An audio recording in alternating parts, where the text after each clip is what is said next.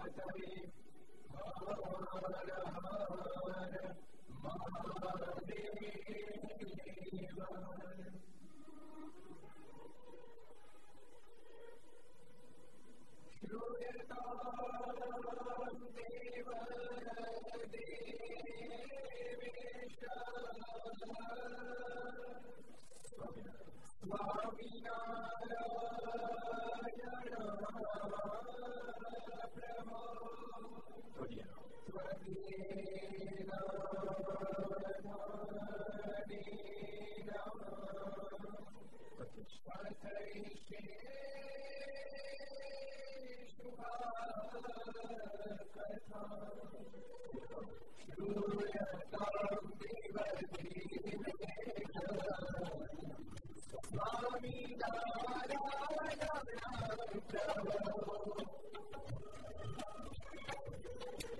you.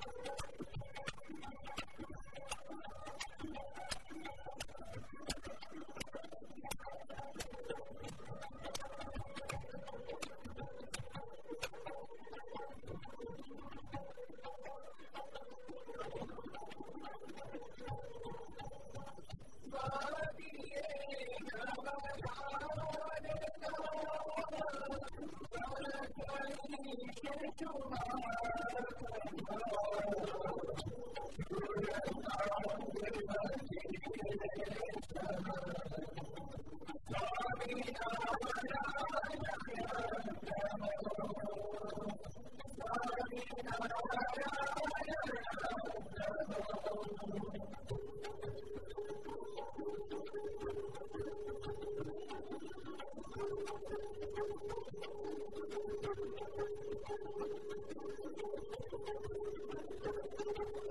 you.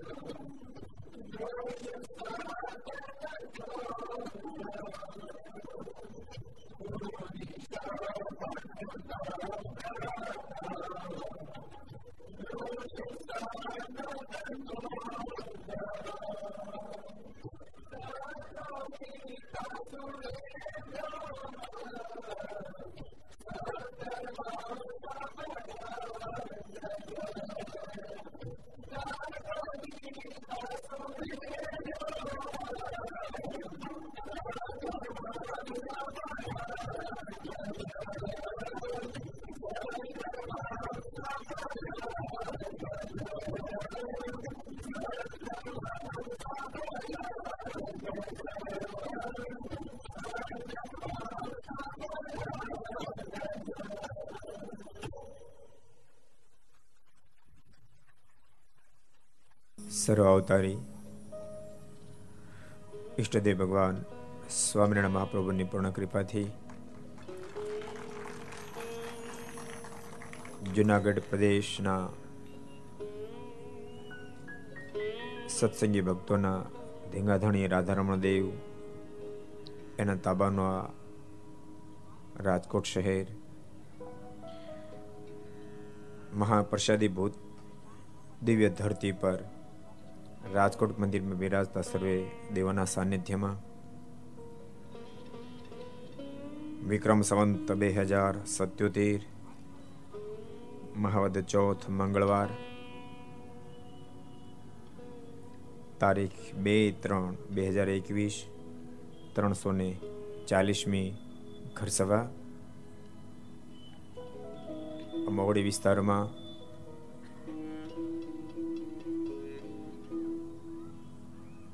બાબા સીતારામ ચોક. સોરઠિયા પરિવારની આ વાડીમાં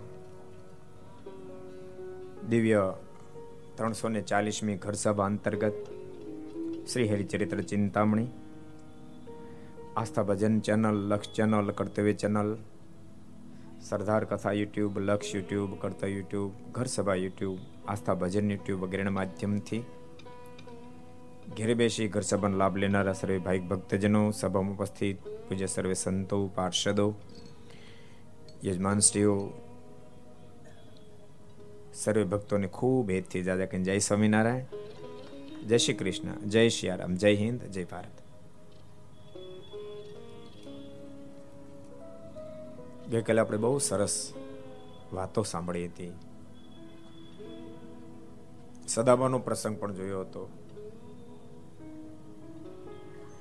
જો કે ભગવાનની વાતો તો સરસ જ હોય. અને સરસ હોય, યાદ રાખજો, એને જ ભગવાનનો સંબંધ હોય. જેને ભગવાનનો સંબંધ થાય સરસ ન હોય તો સરસ થઈ જાય.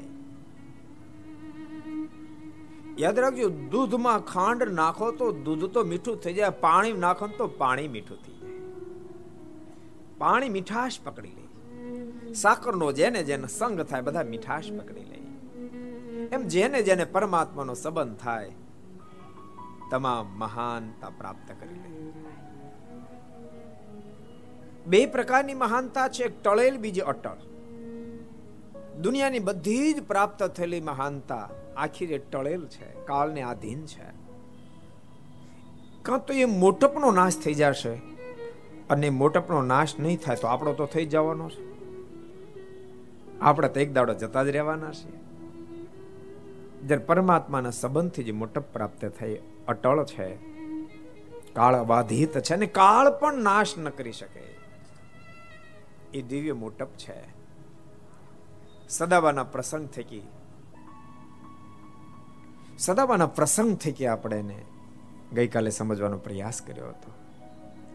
સદાબા નિરાવરણ સ્થિતિ વાળા હતા. ભક્તો, એક વાત તમને કહું? આ નિરાવરણ સ્થિતિ વગેરે વગેરે જે સ્થિતિઓ બંધાણી માત્ર માત્ર ભારત વર્ષમાં બંધાણી છે. કારણ કે ભારત વાસી પ્રભુ પ્રેમી છે. એટલા માટે પેલો પ્રસંગ તમે કદાચ સાંભળ્યો હશે. એકવાર રવિન્દ્રનાથ ટાગોર ટાગોર સાહેબ ઇટાલી દેશમાં પધારેલા. અને શહેરમાં બજારમાં ચાલ્યા જતા હતા. પાંચ સાત નવયુવાન કન્યાઓ દોડતી દોડતી આવી. ટાગોર સાહેબના પગ પકડી લીધા. આ ભારતમાંથી આવતા લાગો છો. ટાગોર સાહેબ કીધું આ ભારતમાંથી આવું છું. અમે ભારતને બહુ પ્રેમ કરીએ છીએ. કોણ બોલ્યું? ઇન્ડિયન નારી નહીં, ઇટાલિયન નારી. અમને અમે ભારતને બહુ પ્રેમ કરીએ છીએ. ઠાકોર સાહેબે પ્રશ્ન કર્યો, તમે ભારતીય છો? તક અમે ભારતીય નથી. તો તમે કેમ ભારતને બહુ પ્રેમ કરો છો? અને ત્યારે ઇટાલિયન નારીઓના મોઢામાંથી શબ્દ નીકળ્યા ભારતવાસી ભગવાનમાં બહુ પ્રેમ કરે છે, માટે અમે ભારતને પ્રેમ કરીએ છીએ. આ તો પ્રભુને પ્રેમ કરનારો દેશ. અને ભક્તો ભારત વર્ષના ભક્તના પ્રેમને આધીન બની તો વારે વારે મારા ઠાકોરને બાળકનું રૂપ ધારણ કે આ ધરતી પર આવવું પડે. યદા યદા હિ ધર્મશે ગ્લાનિર ભવતી ભારત અભ્યુત્થાનમાં ધર્મસ્ય તદાત્માનમ સૃજામ્યહમ પરિત્રાણાય સાધુના વિનાશાશ્ચ દુષ્કૃતાન ધર્મ સંસ્થાપનાર્થાય સંભવામી યુગે યુગે જ્યારે જ્યારે ધરા પર હે પાર્થ અધર્મ વ્યાપે, ધર્મની ગ્લાની થાય. ત્યારે ત્યારે અધર્મ ઉત્થાપન કરી ધર્મના સ્થાપન માટે હું ધરતી પર આવું છું. સંત તુલસીદાસજીના પણ શબ્દ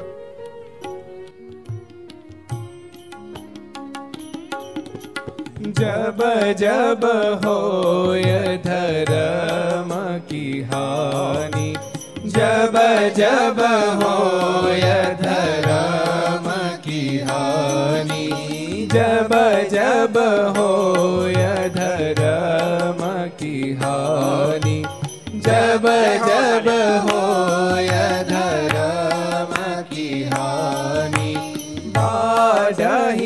बाढ़ही असुर धमय अभिमानी बाढ़ही असुर धमय अभिमानी बाढ़ही असुर धमय अभिमानी बाढ़ही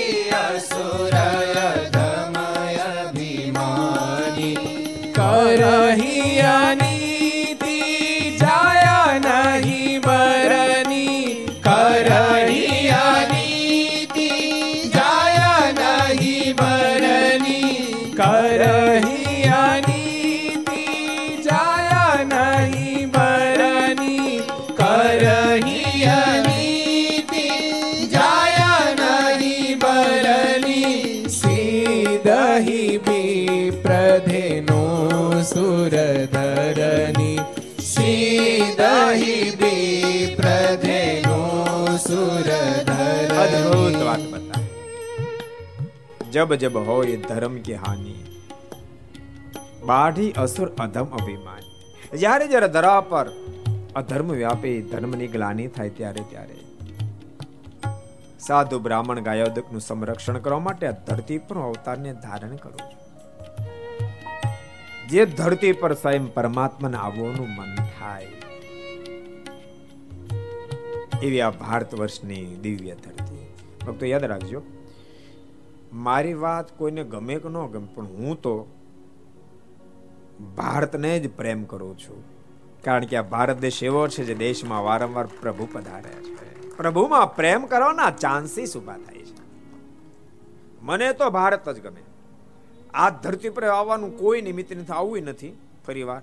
પણ ઠાકોરજી કદાચ મોકલે અને એમ કે આ દેશમાં હું તો ભારત જ કહું. તમે શું કહો? પૂછવું નથી મારે, મને ખબર છે. આમાંથી પચાસ ટકા કોઈ ભાઈ અમેરિકા સિલેક્ટ કરે, કોઈ ઇંગ્લેન્ડ, કોઈ ઓસ્ટ્રેલિયા, કોઈ ન્યુઝીલેન્ડ. સારે જહાં સે અચ્છા હિન્દુસ્તાન હમારા. અહીં પ્રભુ પ્રેમી લોકો જન્મા છે. સ્વયં પ્રભુ પ્રગટ્યા છે. એટલા માટે ધરતીની ખૂબ મોટી મહત્તા. કદાચ કોઈના મનમાં એમ થાય તો સ્વામી નગરી ભગવાનના પ્રેમની જ વાતો કરશે. અમે તો ભગવાનના પ્રેમની જ વાતો કરીએ ને. અમે શેની વાતો કરી? કહો. અમારું કામ જ એ છે. અમારું કામ જ એ છે. જો, જગતની તો અમારી કરતા તમને હજાર ગણી જાજી ખબર છે. જયેશભાઈ, ખબર છે કે નહીં હોય? ધંધાની, બિઝનેસની, અમારા કરતા હજાર ગણી જાજી ખબર. જેની તમને ખબર નથી, એની ખબર મારે તમને પાડવાની છે. કે તમે જેને સર્વે સર્વા માનો છો અને બાપ એ સર્વે સર્વા નથી, સર્વે સર્વા તો પરમેશ્વર, સર્વે સર્વા પરમેશ્વર છે. બહુલતાની દુનિયાને ગમે તેટલા સુખો પ્રાપ્ત થાય, તેમ છતાંય આશકારોનો હોડકાર નહીં ખાતા. આશકારોનો હોડકાર ત્યારે આવવો જોઈએ જ્યારે આપણને પ્રભુમાં પ્રેમ થાય. પ્રભુ બાજુ આપણું ખેંચાણ થાય. ત્યારે આશકારો હોડકાર આવે. ઠાકોરજી મને માણસનો દેહ આપ્યો હોય, મારો માણસનો દેહ સાર્થક થયો. કરોડો દાન દેતા મોંઘો મનુષ્ય મનખો મળતો નથી. કરોડો દાન દેતા મોંઘો મનુષ્ય મનખો મળતો નથી. તે પણ વૃથા કહેવાય, જો હરિચરણમાં હળતો નથી. હરિચરણમાં હળતો નથી. આપણને ઠાકોર શું કામ માણસ બન્યા ખબર? એના ચરણારિંદમાં હળી જાય એટલા હાટું. હળી જવા શબ્દ ખબર પડે? હળી જવું હળી જવું ખબર પડે? વસંતભાઈ, તમને હળી જવું ખબર પડે? હળી જવું. હજી ગામડાના ભક્તો તમે ભલા માણે કઈ બીજી, ત્રીજી પેઢી નથી. હજી પહેલી પેઢી છે. આમાં લગભગ લગભગ લગભગ નાના નાના વીસ વર્ષ નીચેની વાત નથી કરતો. બાકીના બધા લગભગ બધા ઇંગ્લિશ મીડિયમમાં જ ભણેલા બેઠા. કેમ લાગે? છે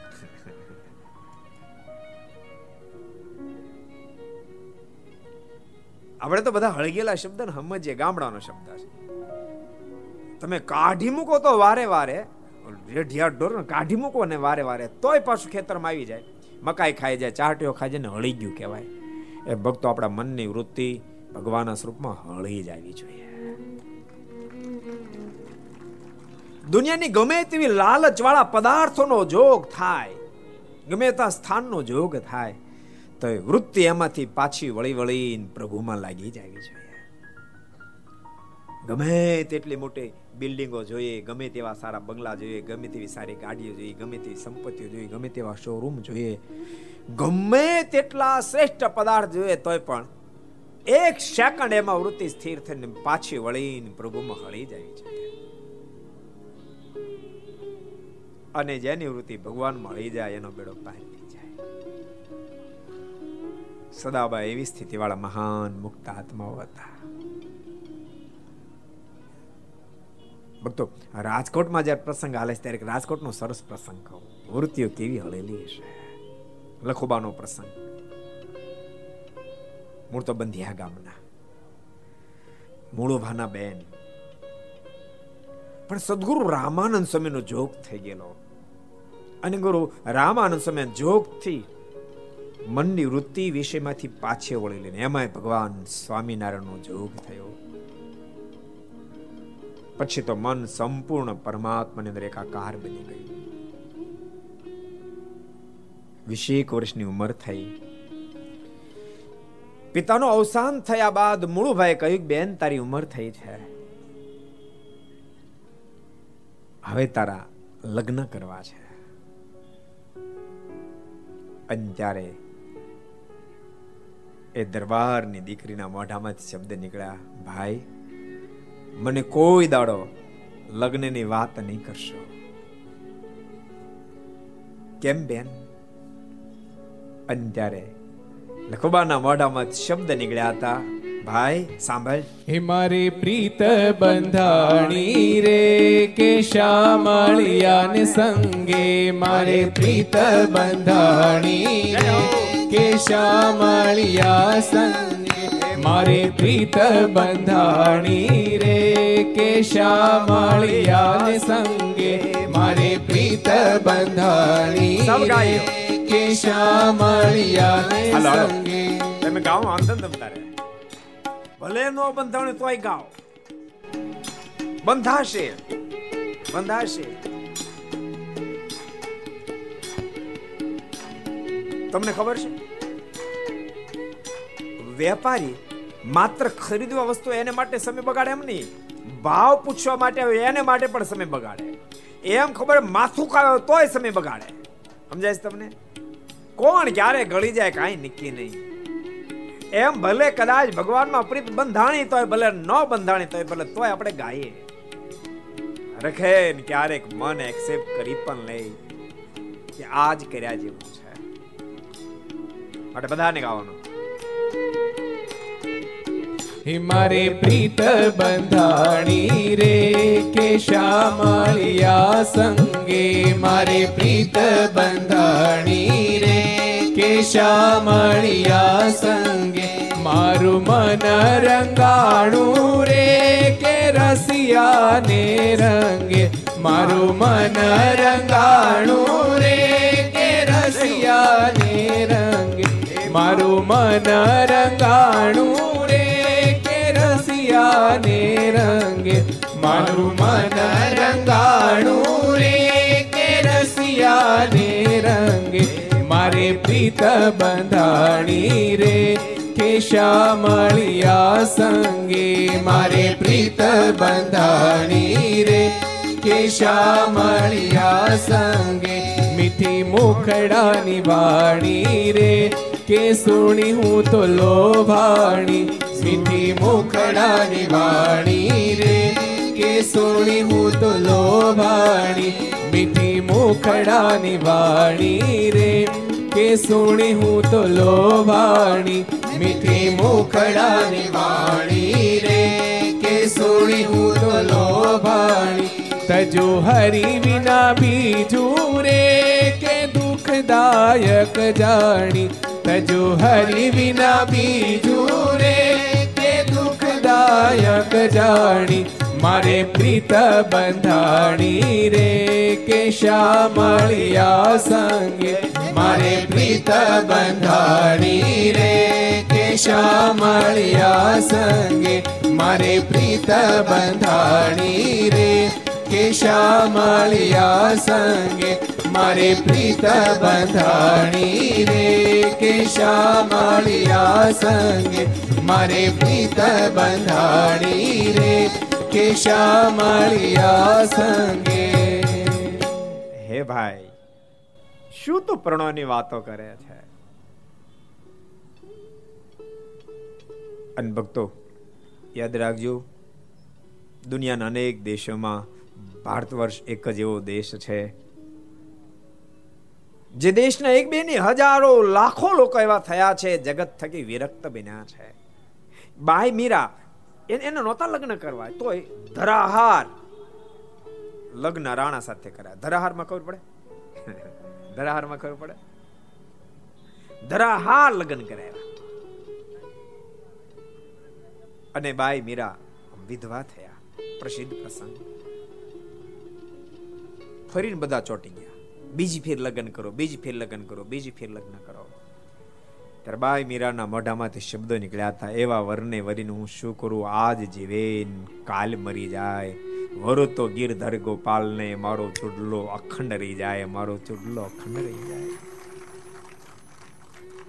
ભાઈ, હવે હું ભગવાન શ્રી હરિ મળતાની સાથે એની સાથે વરી ચૂકી. મારે ક્યાંય નથી પરમ મૂળ કીધું કે મહારાજ જેમ કેમ આપણે કરશું? ભગવાન શ્રી હરિને બંધિયા તેડાવ્યા ભગવાન સ્વામિનારાયણ બંધિયા પધાર્યા મૂળભાઈ વિનંતી કરી, કૃપાનાથ, આ બેન લખવા પરણવાની ના પાડે છે. આજ્ઞા કરો તો પરણે. ભગવાન સ્વામિનારાયણે લખુબાને કીધું, લખુબા, તમે પરણો. લખુબાએ કીધું, પણ કૃપાનાથ, આપ હજારોને સંસાર છોડાવો છો ને મને પરણોનું શું કામ કહો છો? અને ત્યારે ભગવાન સ્વામિનારાયણ બોલ્યા, લખુબા, તમારા માધ્યમથી મારે રાજકોટ શહેરમાં સત્સંગ કરાવવો છે. તમે નિમિત્ત રૂપ બનશો. તમને નિમિત્ત મારે બનાવવા છે. માટે આપ પરણો. રાજકોટના રાજકુમારની સાથે તમારા લગ્ન કરો. તમે નિમિત્ત બનશો. રાજકોટમાં સત્સંગ થશે. અને સાંભળો, તમે સંસારમાં જોડાયા પછી અમે તમારા પર અઢળક રાજી છે, અમે તમને આશીષ આપીએ છીએ. સંસાર તમને બાંધી નહીં શકે. સંસારમાં રહ્યા પછી પણ તમે નિરાવરણ સ્થિતિવાળા રહેશો. અખંડ મારી મૂર્તિને દેખતા રહેશો. અખંડ મારા સ્વરૂપમાં તમારી મનની વૃત્તિ રહેશે, તમે પરણો. ભગવાન સ્વામિનારાયણની આજ્ઞા થાતાની સાથે લખુબા રાજકોટના રાજકુમારની સાથે પરિણ્યા. પણ અહીંયા આવ્યા પછી લખુબાએ પૂરા રાજ પરિવારમાં સત્સંગ કરાયો મહારાજાના બહેન એને એવો સત્સંગ કરાયો એમ માનતા પોતે માનવા લાગ્યા, લખુબા કોઈ સામાન્ય આત્મા નથી, મહામુક્ત આત્મા છે. બધી રીતે લખુબાને સપોર્ટ કરવા માંડ્યા, ધીમે ધીમે ધીમે કરતા લખુબાના માધ્યમથી અનેક સ્ત્રી ભક્તોને સત્સંગ થયો રાજકોટમાં. અને ભગવાન સ્વામિનારાયણ લખુબાએ વિનંતી હૃદયથી પ્રાર્થના કરી, કૃપાનાથ, માલિક, આપે મને પરણાવી રાજકોટની અંદર આવી પડે મારી વિનંતી, આપ રાજકોટ પધારો. અને લખુબાના પ્રેમને આધીન બની ભગવાન સ્વામિનારાયણ સ્વામી રાજકોટ શહેરમાં પધાર્યા હતા. પછી તો ઘણો સત્સંગ થયો, પણ મૂળમાં લખુબા. અને એ મૂળમાં તમને કહું, તમારા પરિવારમાં જે ગ્રસ્થના ઘરની અંદર સંસ્કારી નારી આવી જાય. જે પરિવારમાં સંસ્કારી નારી આવી જાય, એ આખો પરિવાર બાપ તરી જાય, આખો પરિવાર તરી જાય. તમને બધાને વગર માગીએ સલાહ આમ તો વગર માગી અપાય નહીં. તો આપું છું વગર માગી આપું. તમે તમારા દીકરાના સંબંધો જોવો ને. બહુમાળી બિલ્ડિંગ હશે તો વાંધો નહીં નહીં હોય તો વાંધો નહીં. બહુ મોટો બંગલો બહુ મોટા બંગલા વાળા વેવાય મળે તો વાંધો નહીં, કદાચ ન મળે તો વાંધો નહીં. પણ ભૂલશો નહીં. સંસ્કારી કન્યાને તમારે આંગણે પુત્ર વધુ તરીકે લાવશો. તમારા પરિવારને પાવન કરી નાખશે, પાવન કરી નાખશે. ભક્તો, અત્યારે બહુ જરૂરી છે. આ વાત છે ને, કોઈને આજ સમજાય વધારે સારું છે. ભાઈ કોઈને વર્ષ દાડા પર સમજવી પડશે પાંચ વર્ષ પછી, પંદર વર્ષ પછી બધાને સમજવી પડશે. આ સમય કેવો છે ખબર છે? આજ ગમે તેવો સારો સંસ્કારી યુવાન હોય, પણ બિચારા રાજકોટમાં સારો મકાન ન હોય, અને ગામડે ખેતી ન હોય, અને દુકાન કે બિઝનેસ નો તને કન્યા ન મળે. પણ આ ક્રેજ હવે એન્ડ ઉપર છે. સમજાય છે તમને? આ ક્રેજ એન્ડ ઉપર છે. હજી હાલશે બે પાંચ વર આવું? પણ બિલ્ડિંગો જોઈને દીકરીઓને આપી હશે, મોટા બંગલા જોઈને દીકરીઓને આપી હશે, મોટો બિઝનેસ જોઈને દીકરીઓને આપી હશે. દીકરીઓ દુખીના ડાળિયા થઈ જાય બિચારીઓ. ક્રેજ, યાદ રાખજો, આવતા પંદર, વીસ વર્ષ પછી. અત્યારે ખૂબ સંસ્કાર યુવાન હોવા છતાંય ગરીબ ઘરના યુવાનને કુંવારું રહેવું પડે એ પોઝિશન છે. એ પોઝિશન છે. પણ આવતા વીસ વર્ષ પછી, આવતા વીસ વર્ષ પછી જે પરિવારમાં સંસ્કાર નહીં હોય, જે યુવાનની અંદર સંસ્કાર નહીં હોય, એ કરોડોપતિ બાપનો દીકરો વાંઢો રહેશે. એને હું કુવારા કહું છું. કરોડોપતિ બાપનો દીકરો વાંઢો રહેશે એને કોઈ કન્યા નહીં આપે. આ પોઝિશન આવશે. આ પોઝિશન આવશે. સંસ્કાર નથી તો કાંઈ નથી. માટે તમે તમારા વ્યવહારમાં પણ સંસ્કારને પ્રધાનતા આપજો. રાજકોટના ત્રેવીસ ત્રેવીસ માળની બિલ્ડિંગો થઈ ગઈ. નહીં? ઘણી બધી થઈ, નહીં? યાદ રાખજો, આવતા વીસ વર્ષમાં ત્રેવીસની ત્રેસઠ માળની બિલ્ડિંગો થશે. નહીં થાય નહીં. ત્રેસઠ માળના બિલ્ડિંગો થશે. આ બધું જ થશે, આ બધું જ થશે. ઉપરથી એટલો બધો વૈભવ દેખાશે. દુનિયા અંજાય જાય એટલો વૈભવ દેખાશે. પણ અંતર જલતા રહેવાના, બાપ અંતર જલતા રહેવાના. એના જ અંતર ટાટા હિમ જેવા રહેશે, જે પરિવારમાં સંસ્કાર હશે. જે પરિવારમાં સંસ્કાર હશે. માટે અહીંયા બેસીને સાંભળે છે, Aastha Bhajan channel, Laksh channel, Kartavya channel. અને અન્ય યુટ્યુબના માધ્યમથી જેટલા ઘર સભા સાંભળે, બધાને કહું છું. યાદ રાખજો, હું મોટા બંગલાનું ખંડન નથી કરતો, હું મોટા એપાર્ટમેન્ટોનું, ફ્લેટોનું ખંડન નથી કરતો, મોટા બિઝનેસનું, અમીરોનું ખંડન નથી કરતો. હું ખંડન કુસંસ્કારનું કરું છું. કુસંસ્કારનું ખંડન કરું છું. કે કુસંસ્કાર જો આવી જાય ને, દુખેના ડાળિયા કરી નાખશે. માટે જેટલા સાંભળો, બધાને કહું છું તમે માત્ર સંપત્તિ કમાવો, સામે ધ્યાન નહીં દેશો તમારા સંતાન ઉપર પણ થોડું થોડું ધ્યાન દેતા જશો છોકરાઓ માટે સમય કાઢશો. જેટલા કરોડોપતિ ઘેરે મોટા બંગલા બેઠા બેઠા સાંભળે, મોટા ફ્લેટમાં બેઠા બેઠા હાઈ ફાઈ સોફા પર લાંબા પકડીને બેઠા બેઠા સાંભળે, બધાને કહું છું, થોડોક સમય છોકરા માટે કાઢશો. થોડો સમય છોકરા માટે કાઢશો. છોકરાને આંગળી પકડીને અને ક્યારેક મંદિરે લઈ જાય છે. જેટલા સુખી છો, તમને કહું છું, આપણે વિદ્વાન નથી બની જવું, આપણે વિદ્વાન નથી બની જવું. વક્તા નથી થઈ જવું. પરંતુ કમસે કમ તમારા દીકરાઓને તમે પાંચ શબ્દ સારા કહી શકો. એટલું જ્ઞાન તો હોવું જોઈએ ને, એટલું જ્ઞાન તો હોવું જોઈએ ને. એટલું તો હોવું જોઈએ ને. તમે તમારા સંતાનો બે શબ્દ કહી શકો. એટલી તમારી કેપેસિટી નથી. તમે ધમ પછાડા કરી, ધમ પછાડા કરી સંપત્તિ પ્રાપ્ત કરી હશે કરોડો રૂપિયા કદાચ કમાણા હશો. પણ એ ધમ પછાડામાં નહીં તો તમે કોઈ જ્ઞાન પ્રાપ્ત કર્યું હોય, નહીં તો તમારા સંતાનો સંસ્કારનો છાંટો રેડ્યો હોય. જેને કારણે સંતાન બે વફા બની જશે. રખે ને રખે ને અત્યારે તો એવા ભયંકર વેસનો છે ને કુટેવો છે. કલબ બલબમાં જો પોગી ગયો, સાંજે તમે કરોડોપતિ હશો, સવારે તમે રોડપતિ થઈ ગયા હશો. એ સ્થિતિમાં ન જવું હોય તો સત્સંગ રાખશો જે પરિવારમાં ગુણિયલ નારી આવી જાય, તમે કલ્પના કરો, લખવા ગુણિયલ આવ્યા તે રાજ પરિવારની અંદર તો સત્સંગ કરાયો રાજકોટ શહેરમાં, શહેર ગામની શહેરમાં, ભગવાન સ્વામિનારાયણના સમકાલીન સમયથી રાજકોટમાં સત્સંગ છે. એના સમકાલીન સમયથી. અને લખુબા વગેરેના પ્રેમને આધીન બનીને તો ભગવાન સ્વામિનારાયણ તો પધાર્યા, પણ રાજકોટની ધરતી ઉપર અનેક ફેરી સદગુરુ ગુણાતીતાનંદ સ્વામી પધાર્યા. બાલ મુકુંદા સ્વામી જેવા મહાસમર્થ, સમર્થ સંતો પધાર્યા. નારાયણદાસ સ્વામી જેવા સમર્થ સંતો પધાર્યા. કારણ કે રાજ પરિવારમાં સત્સંગ રહ્યો. બીજા અનેક પરિવારોમાં ખૂબ દિવ્ય સત્સંગ થયો. જેને કારણે નારાયણદાસ સ્વામી જેવા ધર્મ સ્વરૂપદાસ સ્વામી જેવા, ગોપીનાથ પુરાણી સ્વામી જેવા અનેક મહાબ્રહ્મનિષ્ઠ સંતો આ રાજકોટની ધરતી પર પધાર્યા. ગોપીનાથ પુરાણી સ્વામી એટલે આપણા રાજકોટ ગુરુકુળના સ્થાપક પરમ પૂજ્ય ધર્મ જીવનદાસ સ્વામીના ગુરુ એવા ગોપીનાથ પુરાણી સ્વામી પણ અનેક ફિરે પધાર્યા. અનેક સંતો પધાર્યા. અને રાજકોટના સત્સંગને ખૂબ દિવ્ય રંગ્યું. બટ તમને કહું છું, પરિવારમાં સત્સંગ રાખજો.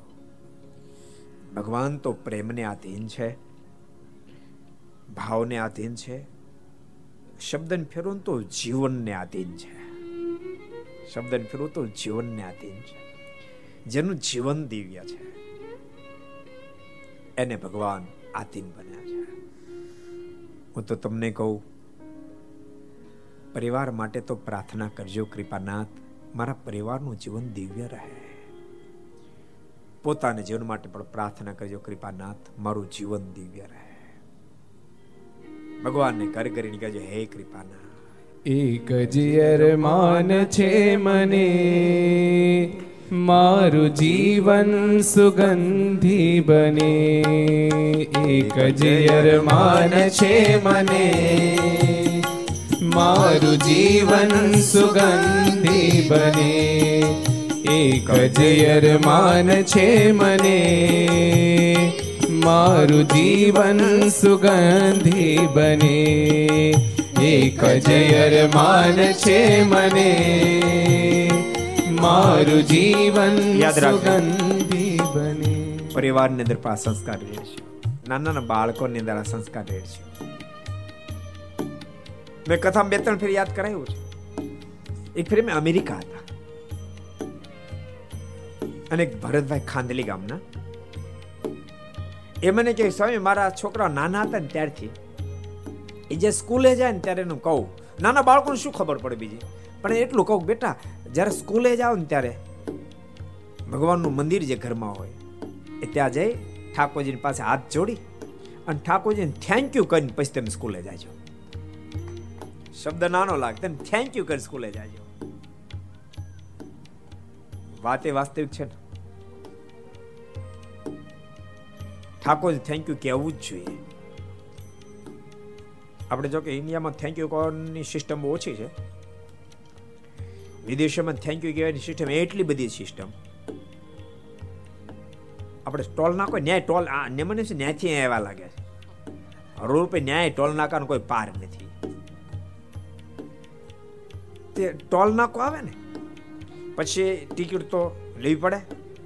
એ ટિકિટ લઈ ઓલી ટિકિટ પાછી જરા આપે ને ટિકિટ ફાડનાર પાછી ટિકિટ ત્યારે લોકો થેન્ક યુ કે મેં કીધું, તમે એને થેન્ક યુ કીધું શાનું એમ? એક તો તમારા પાંચ ડોલર લીધા તોય થેન્ક યુ મને કે અહીં સિસ્ટમ પડી ગઈ થેન્ક યુ ત્યારે મેં એમ કીધું કે એ તમને ટિકિટ આપે અને તમે એને થેન્ક યુ કહેતા ભૂલતા નથી. મારા ઠાકોર આખું જીવન આપ્યું. બાપ એને ક્યારેક તો થેન્ક યુ કહો, ક્યારેક તો કહો. અને લાખ વાર થેન્ક યુ કહો તો ઓછું, લાખ વાર થેન્ક યુ કહો તો ઓછું છે. જન્મ ત્યારથી પાણી આપ્યું બાપ, ભોજન આપ્યું, ઓક્સિજન આપ્યું. હમણાં કોરોનામાં ઓક્સિજન બધાને ખબર પડી. ઠાકોર જન્મ તે દાડો ઓક્સિજન આપ્યો. અહીંયા તો ચાર દી અઠવાડિયું ઓક્સિજન આપે, આવડું બિલ આપે મોટું. ફરફર્યું તમારે દોઢ લાખનું બિલ થયું. એટલે આઠ દી ઓક્સિજન આપ્યું ત્યાં. આઠ દાડા દોઢ લાખ. ઠાકોરે બાપ પચાસ વર્ષ, સાઠ વર્ષ, સિત્તેર સિત્તેર વર્ષથી ઓક્સિજન આપ્યો. એક પાય એને બિલની ન માગી, એક પાય ન માગી. અને કરોડો વાર થેન્ક યુ કે તો ઓછું, કરોડો વાર થેન્ક યુ કે તો ઓછું છે. બાળકોમાં સંસ્કારનું સિંચન કરશો. બાળકોને શીખડાવજો. એને ગળથુથી રેડજો. અને એવું નહીં માનતા બાળકોને ન ખબર પડે. આપણી સંસ્કૃતિ બાપ આસમાનને આંબેલી સંસ્કૃતિ છે. આ દેશમાં તો બાળકને તો સંસ્કાર અપાયા છે. માનવ ઉદરમાં ગર્ભો એને સંસ્કારો અપાયા. અને એ સંસ્કારો જીલ્યા છે. બાળકે માતાના ઉદરમાં સંસ્કારને જીલ્યા છે. અભિમાન્યુએ માં ઉતરાના ઉદરમાં સંસ્કારને જીલ્યા પ્રહલાદજીએ માં કયાદોના ઉદરમાં સંસ્કારને જીલ્યા છે. સંસ્કારને ઝીલે છે બાળક. માટે નાનું બાળક હોય ત્યાંથી એની અંદર સંસ્કાર સિંચન કરશું. ટાઈમ કાઢજો. મારા શબ્દ યાદ રાખજો. જો ટાઈમ નહીં કાઢ્યો ને તો રોતા નહીં આવડે, રોતા નહીં આવડે. ઘરના ખૂણા બેઠા બેઠા રોવું પડશે કારણ કે સમાજમાં કીર્તિ બહુ મોટી હશે. મર્સિડીઝ ગાડી લઈને આપણે ફરતા હશું, ઓડી ગાડી લઈને ફરતા હશું. અને દસ દસ કરોડના આપણા બંગલા હશે. જેને કારણે બાર તો કહેવાશે નહીં ઘરના ઓરડાના ખૂણા પકડી પકડી રોવું પડશે. જો સંતાનમાં સંસ્કાર નહીં રેડ્યા હોય. અને ભૂલતાની સંતાનમાં સંસ્કાર રેડવા હોય તો ખુદને પણ સંસ્કારી થવું પડશે. ખુદને સંસ્કારી થવું પડશે. ભગવાનને નિત્ય પ્રાર્થના કરજો, મારા પરિવારની અંદર રૂડા સંસ્કારો આવે. કૃપાનાથ, મારું જીવન પણ દૈવ્ય નિત્ય પ્રાર્થના કહો, હે માલિક. એક જ અરમાન છે મને. મારું જીવન સુગંધી બને. એક જ અરમાન છે મને. મારું જીવન સુગંધી બને.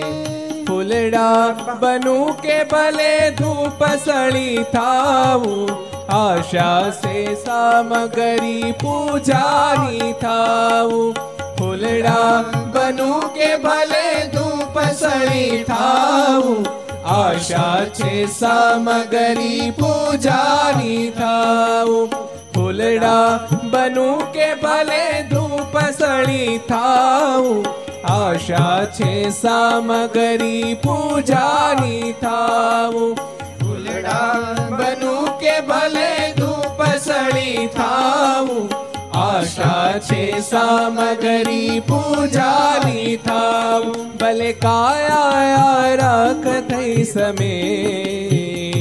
ભલે કાયા રાખ થઈ સમે. મારું જીવન સુગંધી બને. એક જ અરમાન છે મને.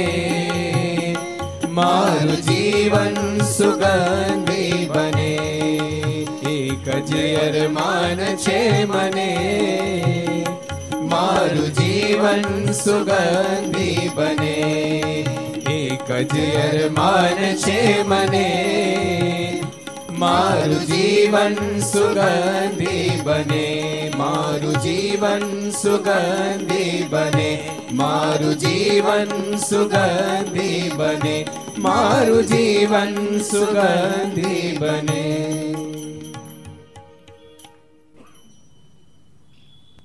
ભક્તો એક પરિવાર સુધરી જાહે ને, પરિવાર ઉગરી જાહે ને, તો મને એમ છે, તમે દુનિયા પર વિજય પ્રાપ્ત કરી લીધો ગણાશે દુનિયાના દુઃખને તમે સહન કરી શકશો, દુનિયાની સામે લડી શકશો, પરિવાર સામે નહીં લડી શકો.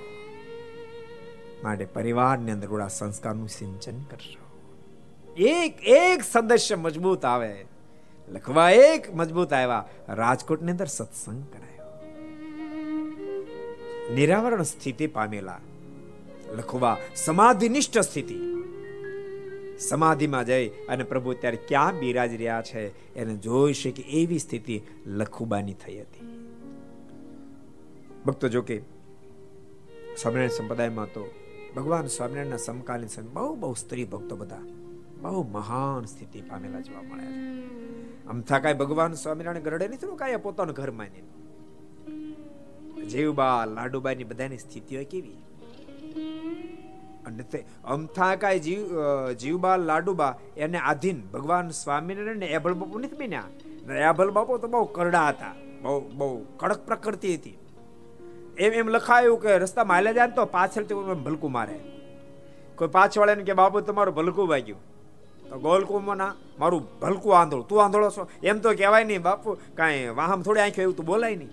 એવી પ્રકૃતિવાળા હતા પરંતુ ભગવાન સ્વામિનારાયણનો ભેટો થતાની સાથે જીવન બદલ્યું ભક્તો, ક્યારેક ક્યારેક મુમુક્ષ બહુ સારા હોય, પણ જોગ સારો ન હોય, જોગ સારો ન હોય. અને આજકાલ તમને કહું, બહુ ઓછા લોકોને સત્સંગનું સહી જ્ઞાન છે, બહુ ઓછા લોકોને. તમે બધા સત્સંગમાં આવ્યા છો તો હું તમને રામાયણના બે ચાર પ્રશ્ન પૂછો ને તો આમાંથી બે ટકા આંગળી ઊંચી ન થાય, આમાંથી ન થાય. એક પ્રશ્ન પૂછું, પૂછી નાખો, હાલો. મહાભારતનું યુદ્ધ થયું ત્યારે શ્રીકૃષ્ણ ભગવાનની ઉંમર કેટલી હતી? કહી દો જી. આ ઊંચો વાત કરો તો. કેટલા વર્ષની ઉંમરે મહાભારત યુદ્ધ ખેલાણું? કેટલી ઉંમર હતી? કહી દો, લ્યો. એક અહીં આંગળી ઊંચી થઈ. એક ઓલે પણ થઈ. એક ઓલા પણ ત્રણ જણા આંગળી ઊંચી કરી. જોયું? કેવું છે. રજભાઈ, તમને ખબર છે? બહુ સારું કહેવાય.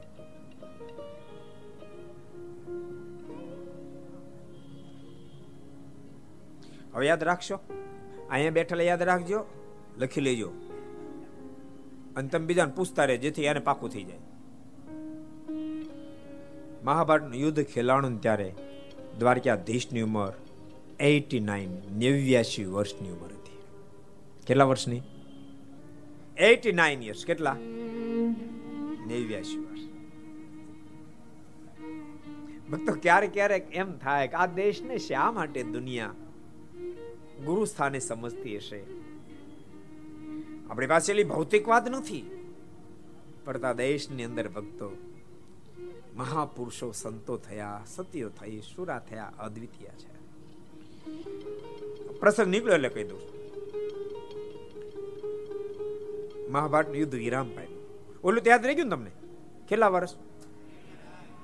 મને એમ છે બાળ મંડળ ચલાવે ને એમાં આપણે છે ને વડીલ મંડળ ચલાવવા પડશે. આ બધા મોપાટ્યું લેવડાવી પડશે. નહીં, આપણે ભણવા બેઠા હતા ને ટીચર એકડ એક એકડ એક એકડ એક નોત કરતા? કરતા તક નોત કરતા? ગયા તા ખરા કે નહીં સ્કૂલે? ગયા જ હોય ને ભલામણ. અને આમાં તો લગભગ સ્કૂલે ગયેલા છે. હજી હજી તમને મોપાટ લેવડે આવડી જાય એમ છે. પછી અમુક ઉંમર પછી ન આવડે. સિત્તેર એંશી વર્ષ તો હું કાલે જ પધરામણી કરવા ગયા હતા એક દાદા મેં કેટલું કીધું કેટલું કીધું, કેટલું કશું બોલે જ નહીં. કાંઈ કાંઈ હા કે ના? પછી પડખેવાળા મને કે દાદા કે સાંભળતા નહીં ત્યારે મેં કીધું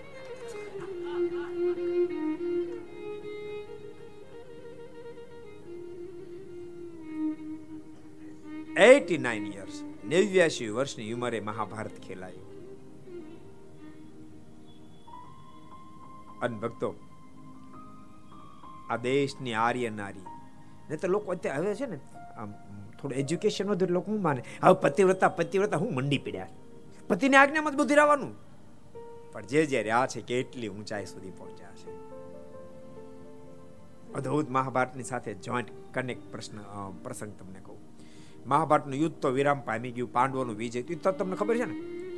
એ નથી ખબર. એ તો ખબર છે ને, પાંડવોનો વિજય થયો. કેટલા નથી ખબર? એને બધાને કહું, હાલો, હું હું ચાત કરું, કેટલાને ખબર નથી? એટલા બધાને કહું. કેટલાને ખબર એટલા હું ચાત કરો તો? કે મહાભારતનું યુદ્ધ વિરામ પામી તે પાંડવોનો વિજય થયો. કેટલાને ખબર હું ચાત કરો તો? એમાં તો કરો. ભારે આળસુ આ કોરોના એ બધાને આળસુ કરી દીધા હાવ જયેશભાઈ, નહીં ખબર? પાંડવોનો વિજય થયો. એ જયેશભાઈ, હાથ ઊંચા કરો, બાપા, હાથ ઊંચા કરો. પાંડવોનો વિજય થયો આપણે બધાને ખબર છે. પણ પાંડવો યાદ રાખો, પાંડવોનો વિજય તો થયો પછી સમાચાર ધૃતરાષ્ટ્રમાં ગાંધારીને આપવાના હતા. દ્વારકાધીશે, શું આ દેશની આર્ય નારી મહાન તે તમને બતાવું છું. દ્વારકાધીશે, અર્જુનને કીધું, અર્જુન, તું જા અને માં ગાંધારીને સમાચાર આપ. સો સો કૌરવ વીરગતિને પામ્યા છે ને અમારો વિજય થયો છે. યાદ રાખજો, જેની મૂછો પર લીંબો લટકે. મહાભારતના યુદ્ધની અંદર ભીષ્મ પિતામાં ગુરુ દ્રોણ કર્ણ, શલ્ય જેવા અનેક મહારથીઓને જેને ધરાશય કરી નાખ્યા. એ અર્જુન હાથ જોડી ગયા. કૃપાનાથે મારું કામ નહીં. મા ગાંધારીના પાતિવૃત્ય ધર્મને હું જાણું છું. હું નહીં જઈ શકું. યુધિષ્ઠિર મહારાજાને કીધું યુધિષ્ઠિર તમે જાઓ યુધિષ્ઠિર હાથ ચડી ગયા કૃપાનાથે મારું કામ નહીં ભીમને કીધું ભીમને ભીમ તું તો જા આમ કેવા ગાંડા કાઢતો બોલો અહીંયા હાથ ચડી ગયો નહીં કૃપાનાથે મારું કામ નહીં છેવટે દ્વારકાધીશ કે તો હું જ હાથ આપ જાઉં આપ જાઓ અને દ્વારકાધીશ ધૃતરાષ્ટ્રની પાસે, માં ગાંધારીની પાસે આવ્યા છે. જેને મહાભારત બરાબર વાંચ્યું હશે ને ખબર હશે. દ્વારકાધીશે આવીને ધૃતરાષ્ટ્રજીને કીધું છે, મહારાજા, યુદ્ધ વિરામ પામ્યું છે. તમારા સો સો પુત્ર વીર ગતિને પામ્યા છે અને પાંડવોનો વિજય થયો છે. આટલા શબ્દ સાંભળતાની સાથે ધૃતરાષ્ટ્ર દા પોકાર રુદન કરવા લાગ્યા. પોતાના પતિનું રુદનમાં ગાંધારી સહન ન કરી શકી એકદમ ક્રોધાયમાન બન્યા છે. ક્રોધાયમાન બનેલા માં ગાંધારીને આંખે પાટા બાંધ્યા હતા. એ પાટા બાંધ્યા હોવા છતાં આંખનું તેજ એની પાર દેખાવા માંડ્યું. પાર પાર આવ્યું છે. અને ક્રોધાયમાન બનેલામાં ગાંધારીના મોઢામાં શબ્દો નીકળ્યા છે. દ્વારકેશ, શું મીઠી મીઠી વાતો કરવા આવ્યા છો? મારા સોય સો પુત્ર વીર ગતિને પામ્યા કારણ માત્ર તમે છો. કારણ માત્ર તમે છો. તમે જ પાંડવોનું રક્ષણ કર્યું. વાત છે ને પછી? તમે જ પાંડવોનું રક્ષણ કર્યું છે. તમે જ અર્જુનને બચાવ્યો છે. તમારે કારણે જ મારા સોય સો પુત્ર વીર ગતિને પામ્યા છે. તમારા મનમાં કદાચ એમ થતું હશે, હું પરમેશ્વર એટલે મને કોણ કહેનાર? પણ યાદ રાખજો આ પરમેશ્વર છો તો હું ભારત વર્ષની આર્ય નારી, સતી નારી છું. હું આપને શાપ આપું છું, યાદ હું આપને શાપ આપું છું. ભગવાનને શાપ આપ્યો. આપને શાપ આપો છું. આજથી છત્રીસમે વર્ષે તમારા પૂરા યદુવંશોનો વિનાશ સર્જાશે અને હું આજ પુત્ર વિરહમાં વલખી રહી છું. હું અને મારા પતિ બંને જ્યારે મૃત્યુ પામશું ત્યારે અમને અગ્નિ સંસ્કાર મૂકનારો કોઈ ન બચે એમ આપના વારસદારમાં પણ કોઈ બચવા નહીં પામે. આ મારો શાપ છે. અને તમે કલ્પના કરો, માં ગાંધીના શાપને પ્રભુને પણ સ્વીકારવો પડ્યો છે. ભક્તો, આ સંસ્કૃતિ હિન્દુસ્તાનની ભારત વર્ષની છે. માટે એનો ગૌરવ રાખો. તમે રૂપિયા કમાઓ, અમીર બનો, સુખી થાઓ, એજ્યુકેટેડ થાઓ, એમાં મેં રાજી છીએ. પણ એ બધું પ્રાપ્ત થતાની સાથે મનમાં એમ થઈ જાય, શું સંસ્કૃતિ વળી? શું મંદિરે જવું? શું પૂજા પાઠ કરવા? શું શાસ્ત્રો વાંચવા? શું સાધુ પાસે જવું? શું સત્સંગ કરવો? મહેરબાની કરીને ભૂલ નહીં કરી બેસતા, ભૂલ નહીં કરી બેસતા. અને આ વૈભવને સર્વે સર્વા માની એમ પાગલ નહીં થઈ જતા નતર પાછળથી બહુ પસ્તાશે. અદ્ભુત પ્રસંગ ભક્તો, આપણે કાલે સદાબાનો નિરાવરણ સ્થિતિવાળા સદાબા હતા આજ આપણે પ્રસંગ એભલ બાપુ. ઘણા કડક હતા, પણ ભગવાન સ્વામિનારાયણનો જોગ થતાની સાથે મહાન ભક્ત બેન એ તો આપણને ખબર છે, પણ લાડુબાનો સરસ પ્રસંગ. આ દેશની કેવી આર્ય નારી થઈ હશે. લાડુબા ભગવાન સ્વામિનારાયણ મળ્યા પહેલા બાલકૃષ્ણનું ખૂબ પૂજન કરતા, ખૂબ હેત કરતા. પણ એભલ બાપુને ગમે નહીં. એબલ બાપુ વારે વાર રોકતા હતા. કે તું બંધ કર્યા તું બંધ કર્યા તું બંધ કર. એક દાડો લાડુબા પૂજામાં બેઠા હતા. અને એભલ બાપુના મોઢામાં શબ્દ નીકળ્યા. હવે તો આ ધતિંગ બંધ કરશો કે પછી મારી મ્યાનમાં તલવાર કાઢવી પડશે? બાપુ, આ ધતિંગ નથી, આ ભજન છે. એમ આ ભજન છે. બોલતા એભલ બાપુએ દૂધનો કટોરો મંગાવ્યો. અને કીધું, આ ભજન હોય ને તો તારા ભગવાનને પાઈ દે. અને આજ જો તારા ભગવાન આ દૂધ ન પીધું, તો તારી કાંધ ને મારી તલવા લાલ ઘઉં મેં લાડુબાએ હાથમાં કટોરો લીધો.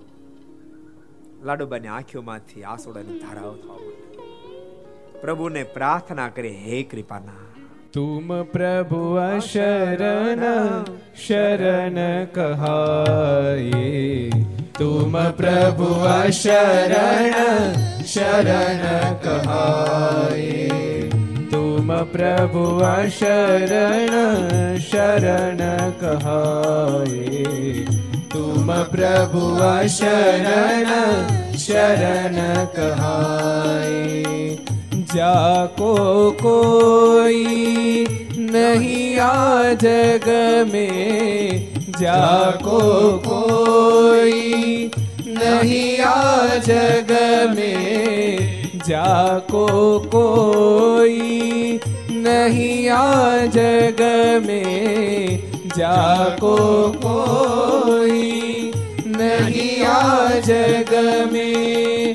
ताके हो तुम नाथ सहाय ताके हो तुम नाथ सहाय तुम प्रभु शरण शरण कहाए तुम प्रभु शरण शरण कहाए तुम प्रभु शरण शरण कहाए तुम प्रभु शरण शरण कहाए तुम प्रभु शरण शरण कहाए तुम प्रभु शरण शरण कहाए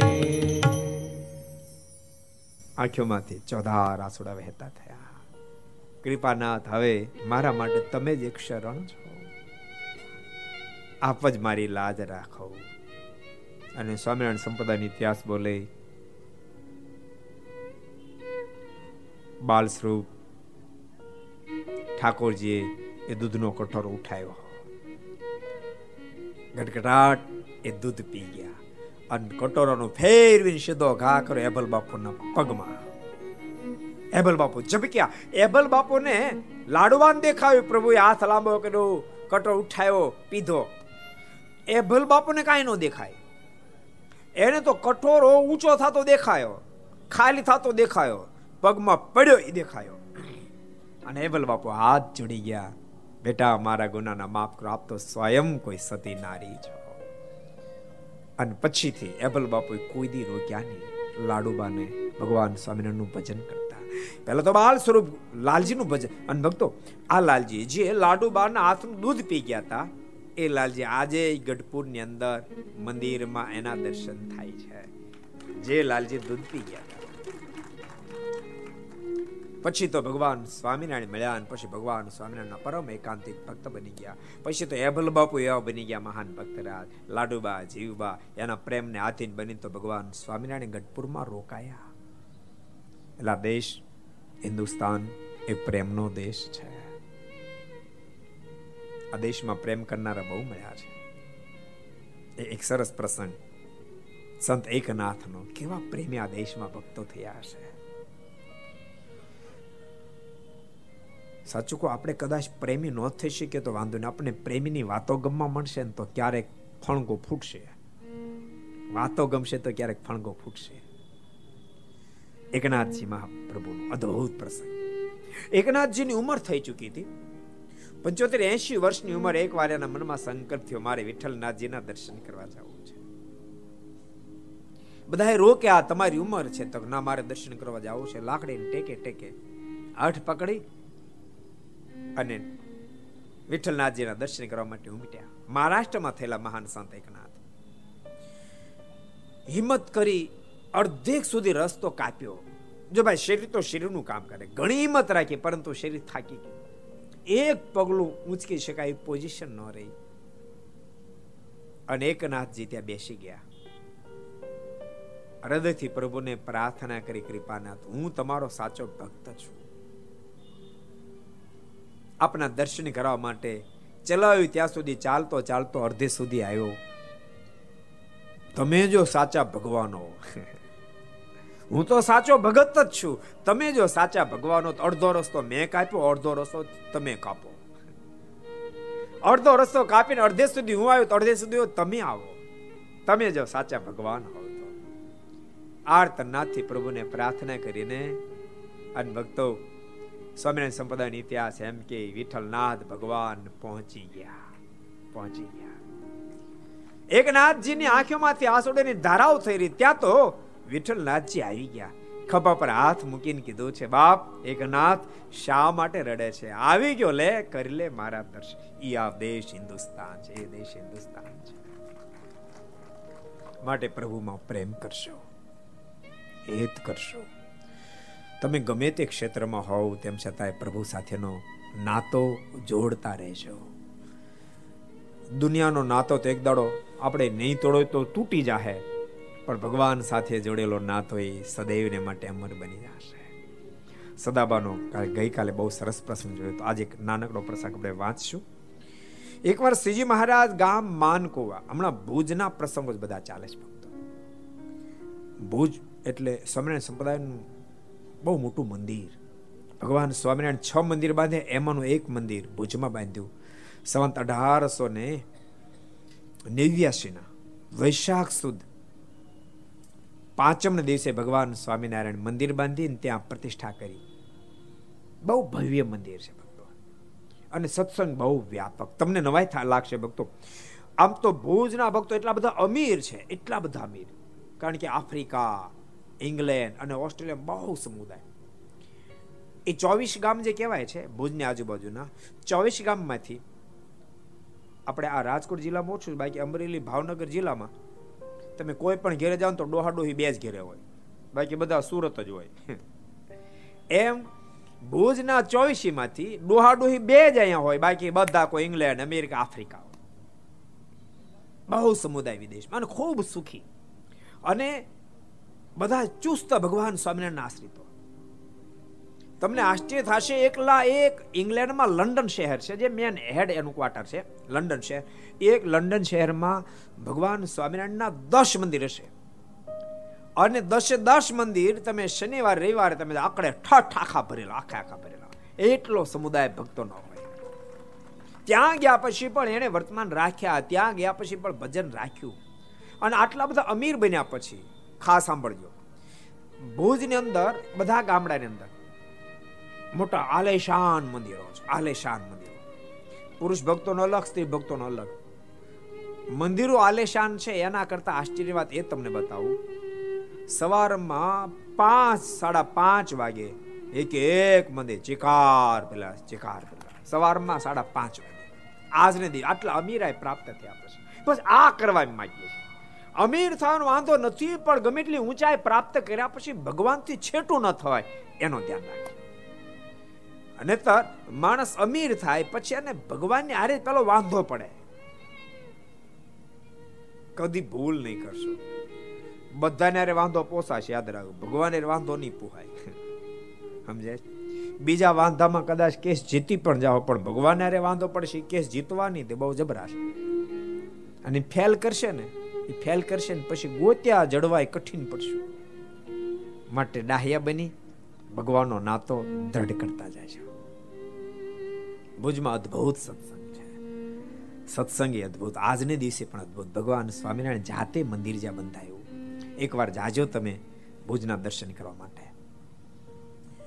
ત્યાં ભુજની અંદર અઢીસો જેટલા તો મંદિરમાં સંતો રહે છે. સાથે સાથે સત્સંગ કરાવે. અને એક એક ગામની અંદર, કોઈ ગામમાં દસ, કોઈમાં વીસ, કોઈમાં ત્રીસ, એવા સાંખ્યોગી બહેનો આજને દિવસે સંસાર છોડી છોડી અખંડ ભજન કરે. અમીરની દીકરીઓ, કરોડોપતિની દીકરીઓ બધી. કરોડોપતિની દીકરીઓ પણ અખંડ ભગવાન સ્વામિનારાયણનું ભજન કરે. કારણ કે ભુજના એ ચોવીસી ગામમાં તો બધા કરોડોપતિ છે. એની દીકરીઓ પણ સારધાર ભગવાનનું ભજન કરે છે. એટલે જેને ભગવાન ભજવ્યા ને કરોડોપતિ છે, રંગપતિ એની સાથે કાંઈ લેવા દેવા નથી. ભણેલો છે, અભણ, એની સાથે કાંઈ મતલબ નથી. વિદ્વાનો ભગવાન ભજે છે ને અભણે ભજે છે. નથી ભજવાને? નથી ભજવાને? એ વિદ્વાને નથી ભજતા ન અભણે નથી ભજતા. જેને ભગવાન ભજવા છે, અમીર લોકો ભગવાન ભજે છે, ગરીબ લોકો ભજે છે.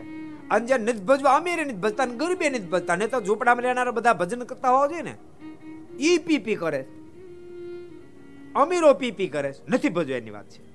જેને ભગવાન ભજવા છે તો બાપ બધી જગ્યાએ ભગવાન ભજે છે.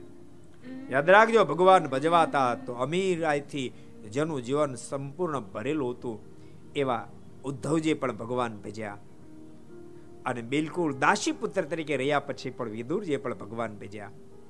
નહોતા ભગવાન ભજવા, તો હાર્યા હતા તો યુધિષ્ઠિર ન ભજ્યા, દુર્યોધન ન ભજ્યા હાર્યા હતા તો ન ભજ્યા સાથે હતા તો ન ભજ્યા, શિશુપાલે ન ભજ્યા, ન ભજો ન ભજ્યા.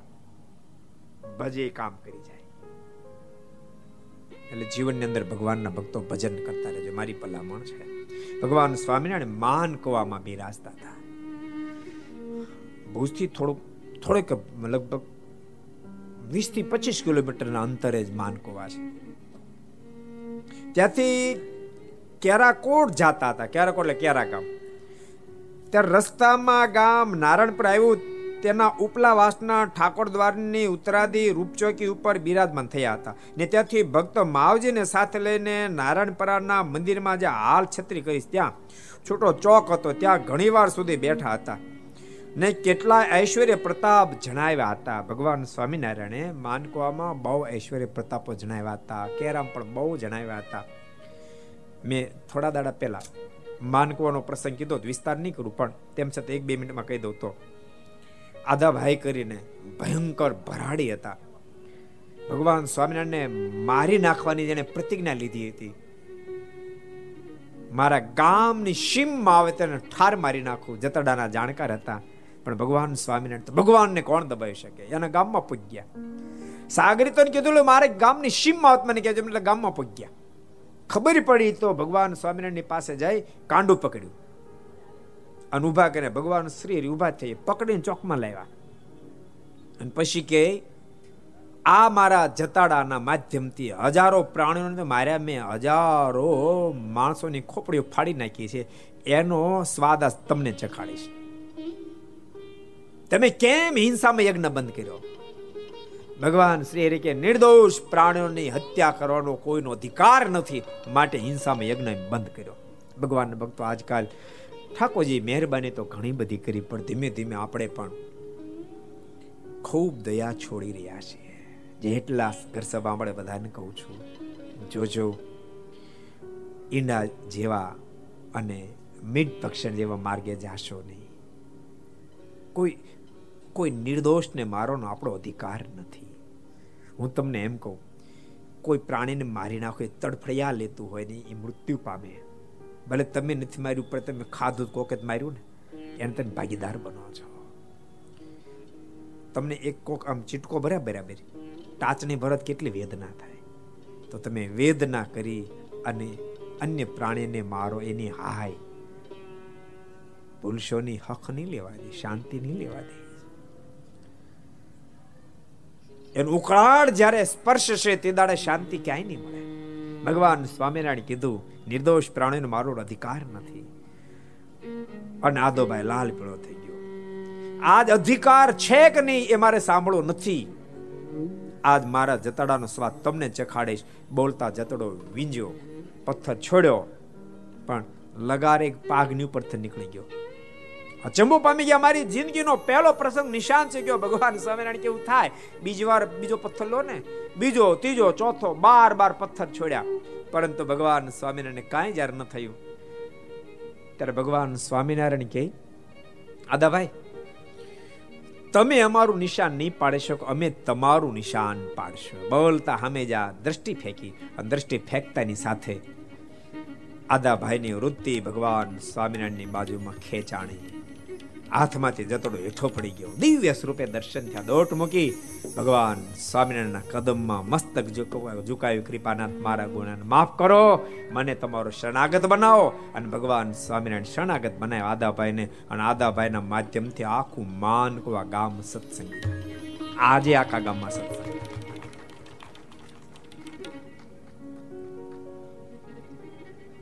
ઈ માનકારું, માનકુવા ગામ. ત્યાં ભગવાન શ્રીએ ઘણા બધા ઐશ્વર્ય પ્રતાપ દેખાડ્યા. રાજકોટના ભક્તો ભાગશાળી સંતો પરીક્ષા દઈને સીધા અહીંયા આવ્યા. એની પરીક્ષા પરીક્ષા હતી. આ બધા સંતો શાસ્ત્રી પૂરું કરી અને આચાર્યમાં ભણ્યા છે. એની પરીક્ષા નડિયાદ આપીને આવ્યા.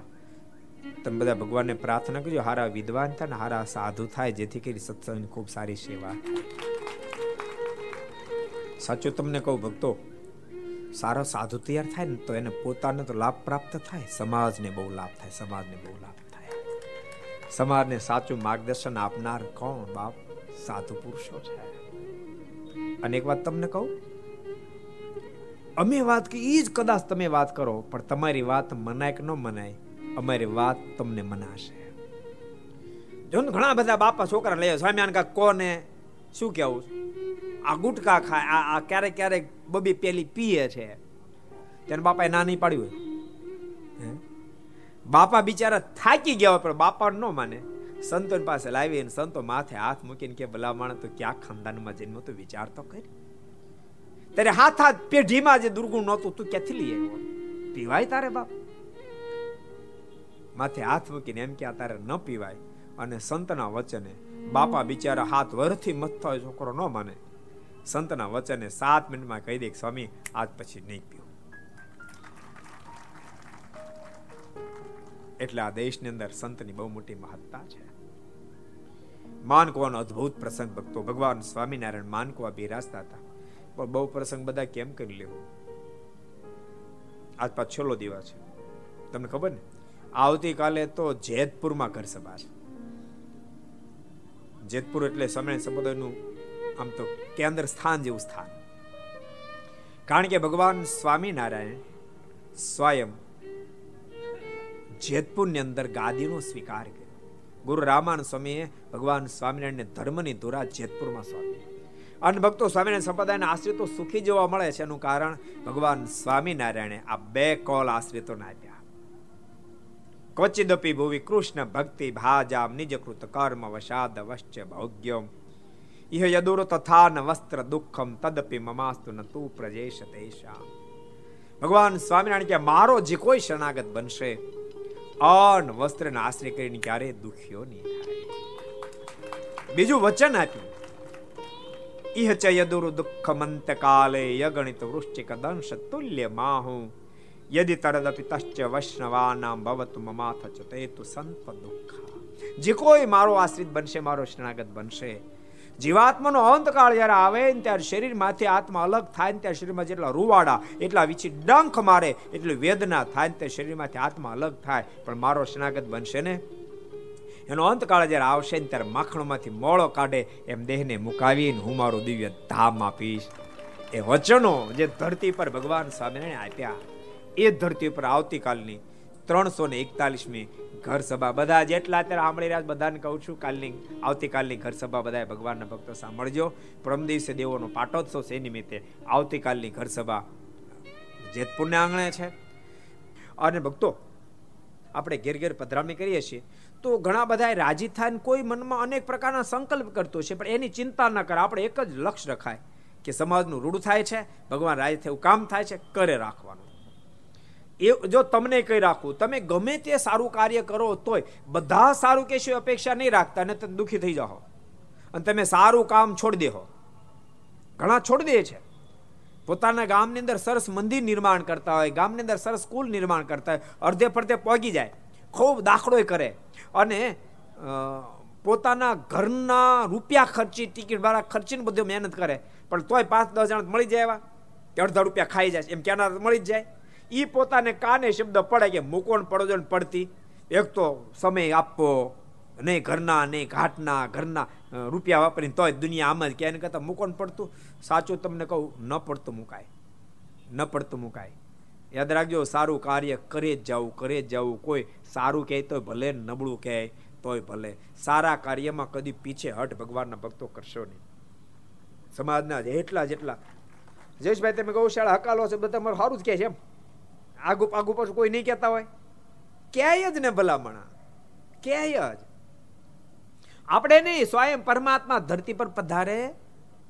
ભગવાન ધરતી પર પધારે તોય ભલે, મહાપુરુષો પધારે તોય ભલે, એ બધું સહન કરતા કરતા જ આગળ વધ્યા હોય. એમનું કોઈ દે આગળ વધે નહીં. હમણાં થોડા દાડા પહેલા સરસ મેં પ્રસંગ વાંચ્યો હતો. સંત હસનનો, સુફી સંતનો પ્રસંગ હતો. એક જણા આવીને ખૂબ સ્તુતિ કરી. અહો, આપ તો સાહેબ ભગવાનનો અવતાર છો.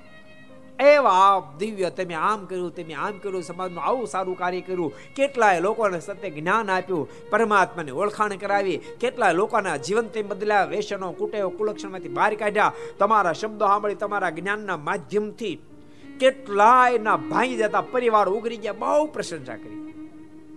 સંત હસન એમનું બેઠા રે મોઢું ન મલકાયું. ઈ જ્ઞાન તે બીજો આવ્યો? હું બધી આદરી છે કે. નકરા ધતિંગ ધતિંગ ધતિંગ.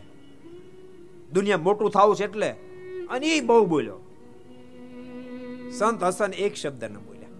એ જ્યારે ગયા ને ત્યારે એને શિષ્ય પૂછ્યું, ગુરુદેવ બોલો પ્રશંસા કેટલી કરી ગયો? તો એક શબ્દ ન બોલ્યા, આ ગાળું દઈ ગયો તો ન બોલ્યા. તે કેમ ન બોલ્યા? અને ત્યારે સંત હસનના મોઢામાંથી શબ્દ નીકળ્યા કે, સરવાળો અને હિસાબ ચૂકતે થયો એટલે ન બોલ્યો. એક પ્રશંસા કરી ગયો બીજા નિંદા કરી ગયો.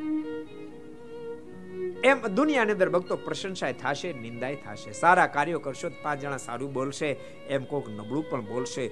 દુનિયા શું બોલશે એની સામે નહીં જોતા. મારો ઠાકોર જેમાં શેમાં રીજે એમ છે. એનું અનુસંધાન રાખીને આગળ વધી રાખીએ અવશ્યમેવ આત્માને પૂર્ણ તૃપ્તિ અનુભવાશે.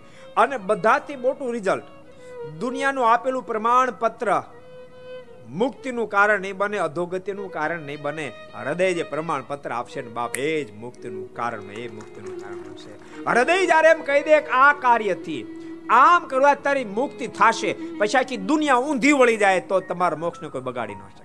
આખી દુનિયા ઊંધી વળી જાય તો બગાડી શકે. તમારું દિલ કબૂલ કરી લે કે મારી નિશ્ચય મુક્તિ થશે. મેં કરેલું કાર્ય નિશ્ચય ભગવાન પ્રસન્ન થયો છે. પછી દુનિયાના રિઝલ્ટ સામે જોશો નહીં, તો તમે ખૂબ સફળતાથી, ખૂબ હળવાશથી આગળ વધી શકશો. સારા કાર્યમાં તમે સદૈવને માટે સક્રિય રહેશો. ને તો સારું કાર્ય તમે છોડી દેશો. એટલે જિંદગીમાં કોઈ દી સારું કાર્ય ભગવાનના ભક્તો છોડશો નહીં. એ બધા ભક્તોને ભલામણ છે. એટલે સરસ પ્રસંગ ભક્તો આપણે એક પછી એક જોતા હતા. માનકોનો પ્રસંગ પણ સરસ છે. મહારાજે ખૂબ ઐશ્વર્ય પ્રતાપ ત્યાં જણાવેલા. ને કેરાવાળા પટેલ જાદવજીએ તથા તેના પિતાએ મહારાજને કહ્યું કે અહીં બેસશો નહીં. ત્યારે મહારાજ કહ્યું, તું જે અમે કામણગાર નથી, પણ તમારા દીકરાના દીકરા અમારો મહિમા જાણશે. જો ભગવાન સ્વયં હતા અને ક્યારા ગામ ગયા, એના જરૂખે બેઠા ક્યાંય નહીં બેઠા ભગવાન ના પાડે, બોલો. એવું તમે નહીં માનતા કે આ ધરતી પર ભગવાન ઓળખી લે.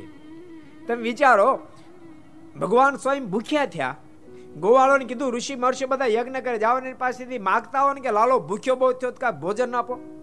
ઋષિઓને પા માગ્યું, લાલો, ભૂખ્યો થયો છે, ભગવાન, કૃષ્ણ ભૂખ્યા ત્યાં ભોજન આપો. તો કે, એને આટલું નવરાય છે કે? બોલો. યજ્ઞમાં હમ્યું પણ ઠાકોરજીને ન આપ્યું. એની પત્ની ઓળખી ગઈ અને એણે પરમાત્માને સામે જઈને ભોજન આપ્યું ભગવાન રાજી બહુ થયો. એ તમને ખબર છે? એ કથા તમને ખબર કહી દઉં. એ બધા જેને ભોજન ભગવાન બધા સોબા થયા. શું થયા? સોબા મથુરામાં સોબા ક્યાં સોબા થયા. સોબા ને? ચોબા થયા બધા એ ચોબા તો થયા, પણ સાંભળજો. ઠાકોર એવા રાજી થયા ચોબા ઉપર કે જેથી કરીને ઘરમાં રસોઈ ચોબાન બનાવવાની. વાસણ ચોબાન ઉટકવાનું. કપડા ચોબાન ધોવાના. પોતું ચોબાન મારવાનું. જલસા. પછી કોને કરવાની? તમે સમજી ગયા છો? આજને દિવસે પણ. એની પરંપરા ચોબાની છે જ. કારણ કે પ્રભુને રીઝવે બાપ એ માણસ જ હળવો થઈ શકે. પરમાત્મા ન સમજે તો ભારે ખમ થાય. ભગવાન રીઝવ કરતા રહેજો આ લોકો ન સમજ્યા, બોલો. જાદવજી અને બાપે બે કે તમે એની બેસતા. મહારાજ કે અમે કઈ કામણ કરા નથી તમે અમને નહીં સમજે કો મહારાજ બોલ્યા, ભગવાન સામે કે તમે નહીં સમજો. તમારા દીકરાના દીકરા, તમારા દીકરાના દીકરા અમારો મહિમા જાણશે ને સત્સંગનો લાભ લેશે. તેથી તેના દીકરા અને દીકરા ધનજી થયા.